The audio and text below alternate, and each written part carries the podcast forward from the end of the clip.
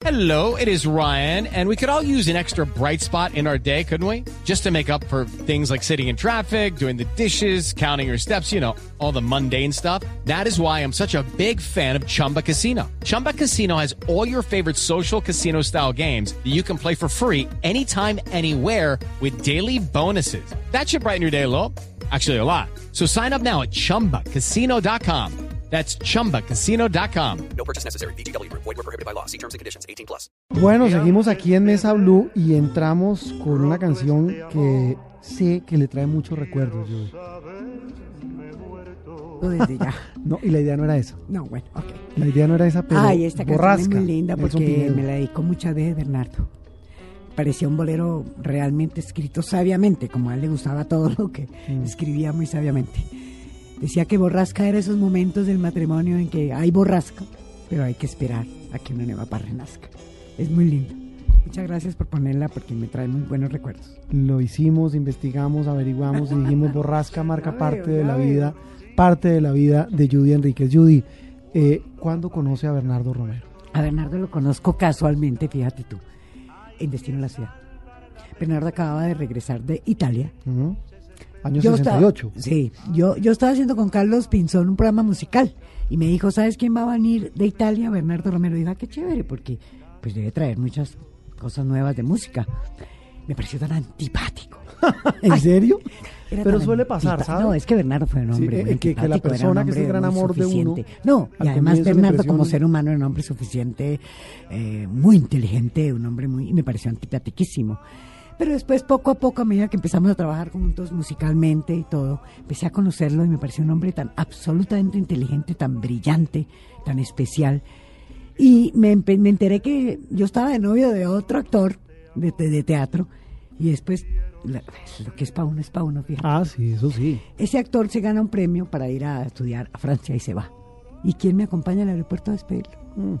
Bernardo Bernardo Romero. Romero. Eso suele pasar, tranquila. Y yo después me enteré que yo le había gustado a él y que él me empezó a gallinacear, como decimos en nuestro medio, y a coquetear y empecé a salir, a conocer a su familia, a andar con él y ya nos enamoramos. ¿Cuánto dura ese enamoramiento? ¿Cuándo se casan? Un año, un año y piquito, yo, yo viajo a México con, la- con Esteban Pols, que vino con una compañía, y Bernardo me escribió la carta diciendo, por favor regresa, te lo suplico, quiero casarme contigo, quiero que protagonices una novela, por favor regresa, y regreso porque lo de Pols no funcionó. En esa México. época Bernardo ya era libretista, ya Bernardo ya estaba en RTI. ya estaba metido en, RTI. RTI. En RTI le dice, devuélvase, pero mire lo curioso de esa declaración de amor, con propuesta de trabajo incluida. Con propuesta de trabajo en realidad que no fue verdad. Cuando llegué, mentira, no protagonicé, carreta? Era carreta. Era el gancho para... para- Era el gancho, porque él sabía, pues, no, de todas maneras, de ahí- después de ahí seguimos saliendo porque pues yo lo conocía, pero no era lo suficientemente todavía conocido como para aceptar el matrimonio. Y en una, en una comida me entrega un anillo y me dice, quiero casarme contigo, y yo digo, ok. ¿Cuándo le dedica. Borrasca? No, eso sí me lo dedica después con el Mucho tiempo, después, con mucho los después años. con los años. Bueno, se es. casa con Bernardo Romero. El ¿Cómo- 13 de diciembre del año 68. 68. ¿Cómo es estar uno casado con semejante genio? Sí, Porque era un genio de la televisión. Así es. Un hombre que era capaz de crear escenarios, personajes, situaciones e historias tan maravillosas como las que Bernardo creó en estos 60 años de la televisión. Así es, así es, era un genio, un hombre difícil. Pero Bernardo tuvo además la ¿Mal- magia y la maravilla.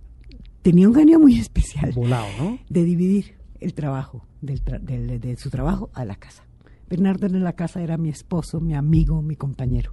En el trabajo era el director insoportable, La, mandón. la vaciaba. ¿Cuánta- Pero ¿Cuántas veces la dirigió? Muchas usted veces. Me acuerdo, por ejemplo, la vieja Sara. Me decía, así no es la vieja Sara, ¿qué es lo que estás haciendo tú?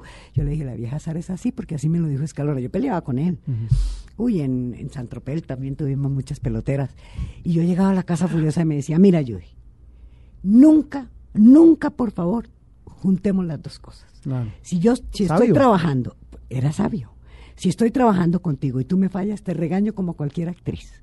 Olvídate que te dejo pasar una. Nunca hubo Si privilegios. no te sa- nunca, jamás, más aún. Yo le decía, quiero hacer ese personaje y nunca me decían, tú no estás en ese personaje y no lo haces. Si no me consideraba que no lo debía hacer, no lo hacía. Ah, él también le decía, Claro, para ese no- papel usted no. no estás tú, por ejemplo, nunca me dejó trabajar en Caballo Viejo. Nunca. Ah, ¿no? Me decía, ese personaje no lo haces ¿Y tú. qué personaje iba a ser en Caballo Pues Viejo? tanto, varios, varios. El que hizo después con Luzardo, que lo hizo mágicamente, ¿te Sí, sí, sí, sí, sí. La señora parecida a la de la Ok. Cándida Heréndida. La de Eso la- nunca me dejó, me dijo que ese no era personaje y tenía toda la razón. Como a veces me decía, ahí estás muy bien, muy pocas veces me felicitó, muy pocas veces. Pero cuando él me decía, estás muy bien, ese era porque debía estar maravillosamente Era bien. en papel. Y me decía, en la casa es otra cosa. En la casa era mi esposo, mi amigo, mi compañero, nos divertíamos, jugábamos con mis hermanas porque le encantaba hacer eh, test, Sí. les encantaba, y, mm, y irnos al cine, eh, pero cuando ya era trabajar, era otra cosa. Y Era eso otro- fueron los otro 50, cuento. 50 años, hasta que se me enfermó. Y me dolió muchísimo que se enfermara y que el médico le dijo, si no dejas de fumar, Bernardo, te doy dos meses de vida. Y si dejas de fumar, te doy dos años. Y así fue. Dejó de fumar y a los dos años se me murió. ¿En qué año falleció Bernardo? El 4 de diciembre del 2005. Del Eh, 2005. 4 de diciembre, 4 de, de agosto del 2005. Del 2005. Ya va a, ser- a cumplir 15 años, 10 años. Tanto tiempo Tantos ya. años ya. Tantos años. Tantos años ya. Tantos recuerdos. Muchos, muchos recuerdos, gracias a Dios, muy gratos. Adem- Además, eh, Judy, con esa particularidad que usted nos cuenta, el esposo, el, El esposo, amigo, el el cómplice, amigo. pero el director, el, director libretista tremendamente, implacable, el el perfeccionista. No aceptaba que le cambiáramos los textos. Me acuerdo en la vieja Sara se ponía muy bravo porque un actor empezó a inventarle cosas y le dijo, si eso fuera bueno, yo lo hubiera escrito. Así que hazme el favor de no inventar. No le puedo creer. Los ¿Así? le tenían pánico, pero lo adoraban, porque era un hombre muy especial, Bernardo. Fue un hombre muy especial en la televisión. De RTI, el doctor Fernando Gómez Agudelo, los dos hicieron maravillas en la televisión. Y lamenté muchísimo que se nos fuera, lo mismo que el doctor Gómez. Son personas que no Así como le pregunté, Judy, de la novela que la marcó, señora Isabel, eh, tantos papeles, la novela que usted recuerda de Bernardo, Muchos. que usted dice, ese, ese tipo es un berraco. Escalona. Escalona, Escalona, porque ¿cierto? escribió con Daniel Samper. Tal vez, Escalona, los dos escribieron, y desde luego señora Isabel con Mónica Agudelo. claro, porque en el Y caso... Camelias el desayuno. ¿eh? En el caso, eh, eh, desgranemos eh, por partes, en el caso de Escalona era mezclar, además era una aventura, Sí. que era mezclar música, bueno, ¿cómo? Ahí marcó el despegue de Carlos Vives Claro. con el tema de los vallenatos, el tema de los clásicos de la provincia, que era mezclar música con unas historias absolutamente maravillosas de un personaje real, como era Rafael Escalona, y mezclarlo con toda esa mitología costeña Claro. que tiene el folclor vallenato. fabuloso. Y la vieja Sara fue un personaje clave en esa historia. Para la relación entre Escalona y la Malle y entre la música de Escalona. Cuando él la regañaba y le decía, así no habla la vieja Sara, no y usted se le paraba en la raya, ¿en qué terminaba eso? No, no, no, nunca terminó mal. Pero yo le decía, vas a ver, y cuando recibí el premio, ese extranjero, por el personaje de la vieja Sara, se lo puse delante y le dije, así hablaba y así era la vieja Sara. Le digo, le- se la cobro. Me la cobro. Pero, pero sí. Bueno, ese, señor- ese personaje para mí fue maravilloso. Por ejemplo, Camelia, el desayuno que lo escribió Mm. él, fue una cosa muy linda. No sé si seguramente estaba pasando por esa situación, porque si Bernardo me fue infiel nunca lo sé, ni, ni Mm. quisiera enterarme, ni nunca me enteré.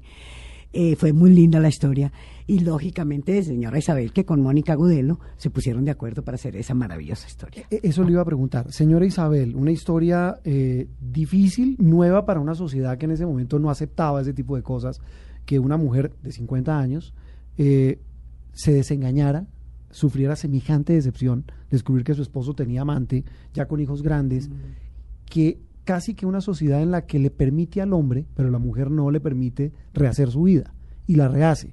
Ahora sí contemos esa anécdota de ese mm, personaje suyo con Luis Mesa, el actor, cuando le dice usted a Bernardo, si usted los deja juntos, yo renuncio. Así es. ¿Por qué?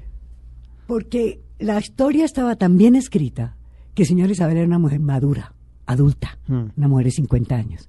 Y no podía permitir que un muchacho de Pero 30... ojo, joven. Pues sí, 50, sí, en la 50 plenitud de la vida. Joven, joven, comillas, ¿no? Sí, Estamos no, hablando de los años sí, que sí, se hizo señora Isabel. Ah, que bueno, es que sí, era- claro. que pasa es que una mujer de 50 años es una mujer madura. Sí. Y más en respecto al amor. No importa que se enamore, se enamora a los 50 años, no a los 20 ni a los 30. Qué complicado. Entonces, cuando vino en la historia de amor, que ella ya pues tiene la relación con él y empiezan a, a tener su relación, que sus hijos se lo critican menos uno, curiosamente, el hombre es el que acepta que la mamá tenga esa relación.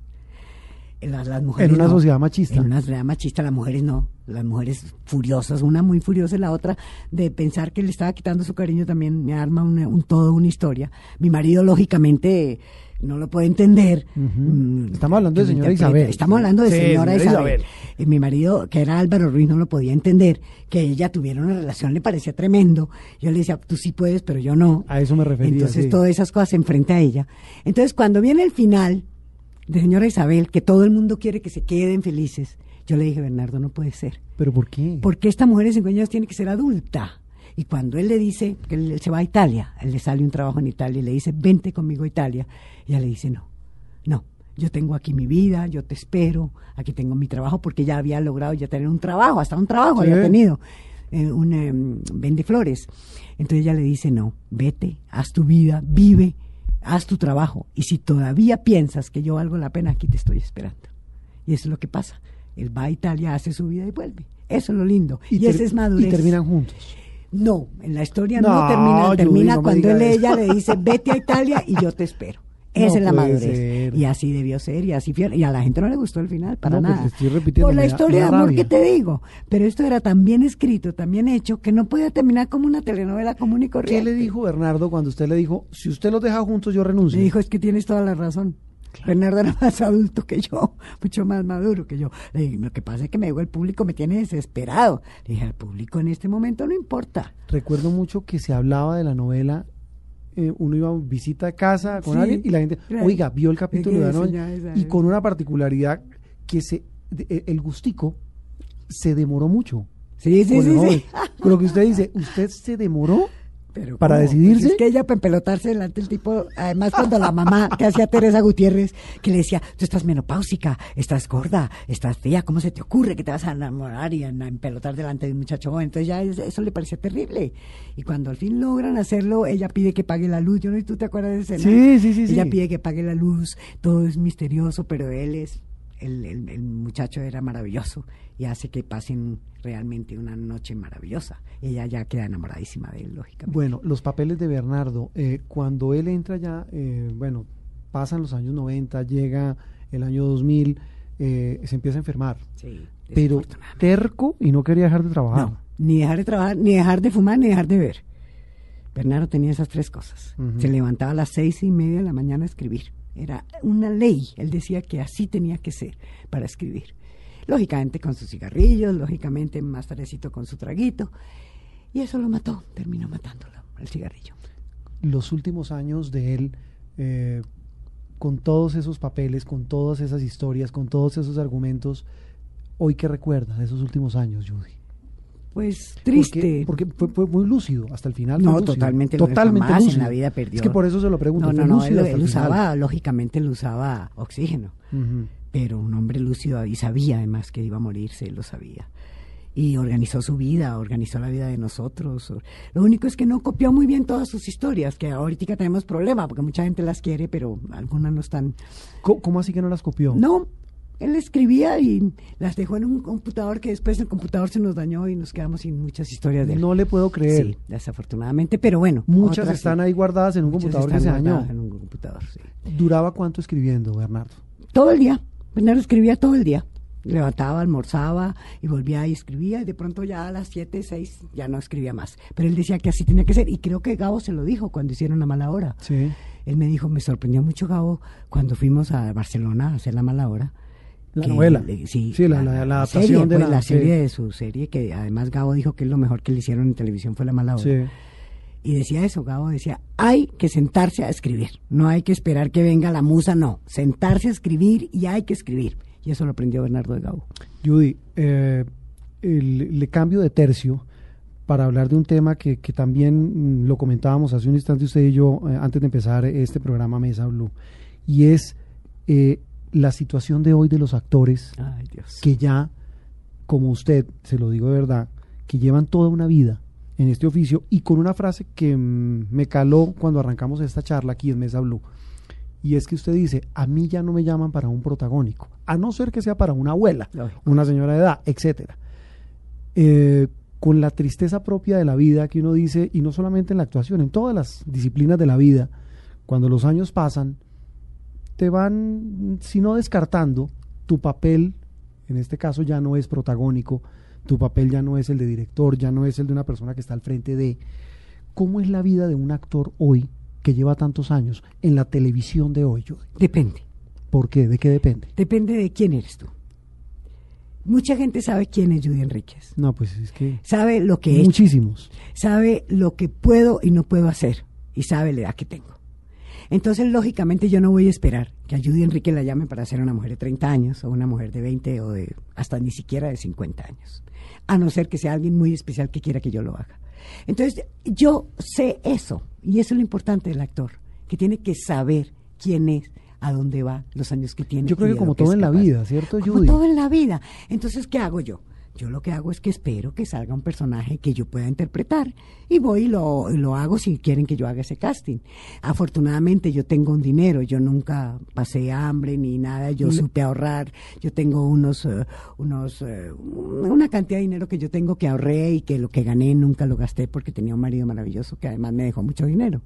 Entonces yo no tengo ese problema. Claro, pero, pero lógicamente hay, hay otros que compañeros no, que, sí Judy, lo tienen. a eso iba Eso yo. lo tienen. Usted, por ejemplo, como usted me dice, yo encantada hago un casting, Claro, y lo hago y y, lo hago y me y me someto a la prueba y me parece maravilloso. Y si no paso, no hay problema. No hay problema. Pero hay compañeros suyos de actuación que si no pasan el casting, no comen. Mueren de hambre, sí. Y hay muchos, ¿sabes? Y es muy triste que pase. Y entiendo que mucha gente le duela que la llamen, por ejemplo, a hacer casting. No, no les duela. Vayan, hagan casting, demuestren lo que son capaces de hacer todavía. Porque si te llaman para hacer un casting es porque crees, que creen que lo puedes hacer. Entonces demuestra que sí lo puedes hacer. No te molestes. No, para nada. ¿Por qué? Yo me acuerdo más Brando cuando y si iban a ser el padrino y lo, él lo llamaron a hacer un casting y no lo iban a aceptar. Él dijo, momentico, espere verá que yo lo que yo soy madre del padrino. Y lo hizo y hizo casting. Y todos los actores del mundo hacen casting. ¿Por qué nosotros no? Eso es una como una idea que se le ha metido en la cabeza que si yo hago casting es porque me siento mal. No, personalmente, en mi opinión muy personal. Pero pues de pronto hay gente que no le gusta, que se molesta. No, a mí no, me parece bien. Y si te llaman a hacer un casting y eres un actor ya mayor, ve, demuestra lo que eres capaz y pelea y yo lo quiero hacer y denme la oportunidad, yo lo hago, porque además estoy necesitando dinero y necesito Claro. trabajar. En el caso de Judy, volviendo, al, volviendo a la historia, usted tocó el tema, afortunadamente, porque era una pregunta incómoda, el tema de que si no tiene un papel, no come, no, está bien. Bueno, afortunadamente Pero, yo sí, pero claro, tengo dos hijas, tengo que me cuiden y tengo, en Exacto, fin. pero, pe- pero la, la pregunta va un poco más dirigida a esto, Judy, y es, Judy actúa por gusto, por pasión, por amor. Sí, sí. O sea, los ojos le brillan. Puedo escoger todavía personajes, eso es diferente. Eso, eso, eso, es le iba a decir yo Sí, también. claro, me pueden ofrecer y yo decir no. A eso me refiero. No, no, prefiero no hacerlo porque no me considero capaz. Yo lo puedo hacer, de pronto hay gente que no lo puede hacer, que le toca aceptar lo que le den. ¿Por qué rechaza un papel, Judy? Porque simplemente pienso que no estoy en ese personaje. Cuando yo hice, porque no creas que no lo hice, el casting de la mamá de, de la mamá de Pablo Escobar, yo dije no. Para, para Escobar el patrón Para del mal. Escobar el patrón ah, del usted mal. hizo el casting. Yo lo hice, escuché cómo hablaba la señora y todo, yo dije no. E- yo ese no fue el que finalmente hizo Vicky Hizo Hernández. Hernández, que lo hizo maravillosamente. Yo dije, no estoy en ese ¿Por personaje. qué no se sintió capaz? ¿Por qué no? Porque, primero porque es una señora que está viva, una señora paisa, yo no sé imitar a los paisas. Soy negada para eso. Así como te hago muy bien en las costeñas, las paisas no soy capaz. No, no me sentía que tenía ni la fortaleza, ni físico, ni nada. No sabía nada de Pablo Escobar, entonces dije no.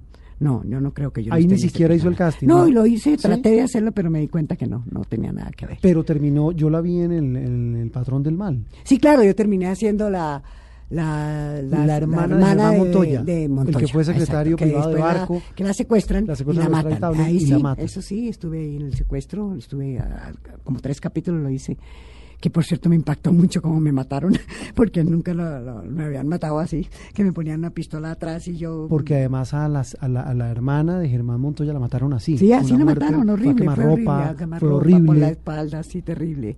Me, me, me impresionó mucho esa, esa escena que hice, gracias a Dios salió bien, y eso fue lo que hice. Eh, eh, ¿Cómo se siente Judy, pues una actriz con, con toda la vida el recorrido, haciendo un papel en un tema tan de, de nuestra vida como es el tema del narcotráfico? Claro, una víctima, en este caso del narcotráfico, y una serie que generó tanta polémica, que marcó tanta pauta en Colombia, en rating, En pero todo, también sí. en, digamos, en, pauta de comportamiento. Eh, hubo también mucha polémica, recordémoslo con este, con este tema de, de Escobar, el, plato, el patrón del mal.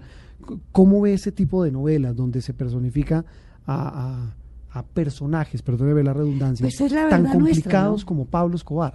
Pues el caso de Pablo Escobar fue muy especial porque fue un personaje nuestro, existió y vivió y me pareció un atrevido que lo hicieran, pero me pareció muy bien hecho y pues es nuestra vida y qué le vamos a hacer. Algo también que me queda sonando, eh, señora Isabel la marcó, ¿cómo se desmarca un actor? Y se lo pregunto por el tema de Andrés Parra con eh, Escobar, que él me decía algún día, va a ser muy difícil muy difícil. quitarme este remoquete de Escobar. Siendo Andrés Parra, deje de ser Escobar, sea Andrés Parra. Eh, Yo soy Judy Enrique, no soy señora Isabel. Judy, los actores de hoy, ¿cómo Hay los ve? muchos, sí, pues no sé. Yo pienso que algunos no respetan esta profesión. Es duro lo que voy a decir. ¿Por de qué? pronto. Porque no la toman en serio. Tal vez porque a mí me tocaron otras épocas en que el director era tan exigente, en que no podías llevar, llegar al estudio sin saberte la letra, en que, bueno, no teníamos el famoso celular, sí. que es para mí el enemigo número público. oiga. Distractor. Ay, terrible. Entonces, pues no respetan a la profesión, eh, los directores, no, no, no sé, no hay directores como antes. Entonces, eso yo sí lo he hecho de menos. Pero yo pienso que hay actores muy buenos, por ejemplo, Andrés Escobar y muchos otros. Andrés muy Parra, buenos. sí, es muy pilo. Perdón, eh, Andrés Parra, que respetan a Andrés Escobar. Me va a matar. Andrés Escobar, el Andrés futbolista. Escobar. No, eh, hay actores muy buenos y respetan esta profesión y se dan cuenta que esto es una profesión, no es un momento. ¿Cómo se llega a ser un gran actor, Judy? Pues yo creo que respetando lo que haces, sintiendo lo que haces, estudiando de verdad, estudiando de verdad, llegando a, a- a interpretar un personaje de verdad, no diciendo una letra por decirla, o dónde es que me paro, dónde no. Toma en serio lo que estás haciendo, piensa que esto es una profesión y que vas a vivir de ella. Y así respetarás a ti, a tu profesión, a tus compañeros, y serás un gran actor, y sobre todo vas a permanecer Judy, ¿hasta cuándo la actuación? hasta que Dios quiera. Afortunadamente, en esta profesión no importa la edad. Así que si yo voy a tener, hoy tengo 70, mañana tengo 90 y sigo siendo actriz, aquí estaré hasta que ustedes quieran. Pues Judy, mire, se pasó volando el tiempo. Se acabó Mesa Blue, eh, hemos hablado de una manera maravillosa y hablar con Judy es recorrer la historia de la televisión colombiana, la historia de Bernardo y una historia musical. Terminamos con esta canción que sé que también le llega al corazón. Gracias, te agradezco mucho. Ha sido muy linda nuestra charla de hoy, de verdad. Te agradezco muchísimo haber estado aquí en Mesa Blue. Judy, Dios la bendiga. Muchas gracias. A Gracias. ustedes también, los oyentes, muy amables. Continúen con la programación habitual de Blue Radio en este domingo. mirada larga, buscando un poco de mi vida. Mis estrellas no responden para alumbrarme hacia tu risa, olas que esfuman de mis ojos a una legión de tus recuerdos me roban formas de tu rostro, dejando arena en el silencio. Te busco perdida entre sueños, el ruido de la gente te envuelven en un velo. Te busco volando en el cielo, el viento te ha llevado como un pañuelo viejo y no hago más que rebuscar paisajes conocidos en lugares tan extraños que no puedo dar contigo.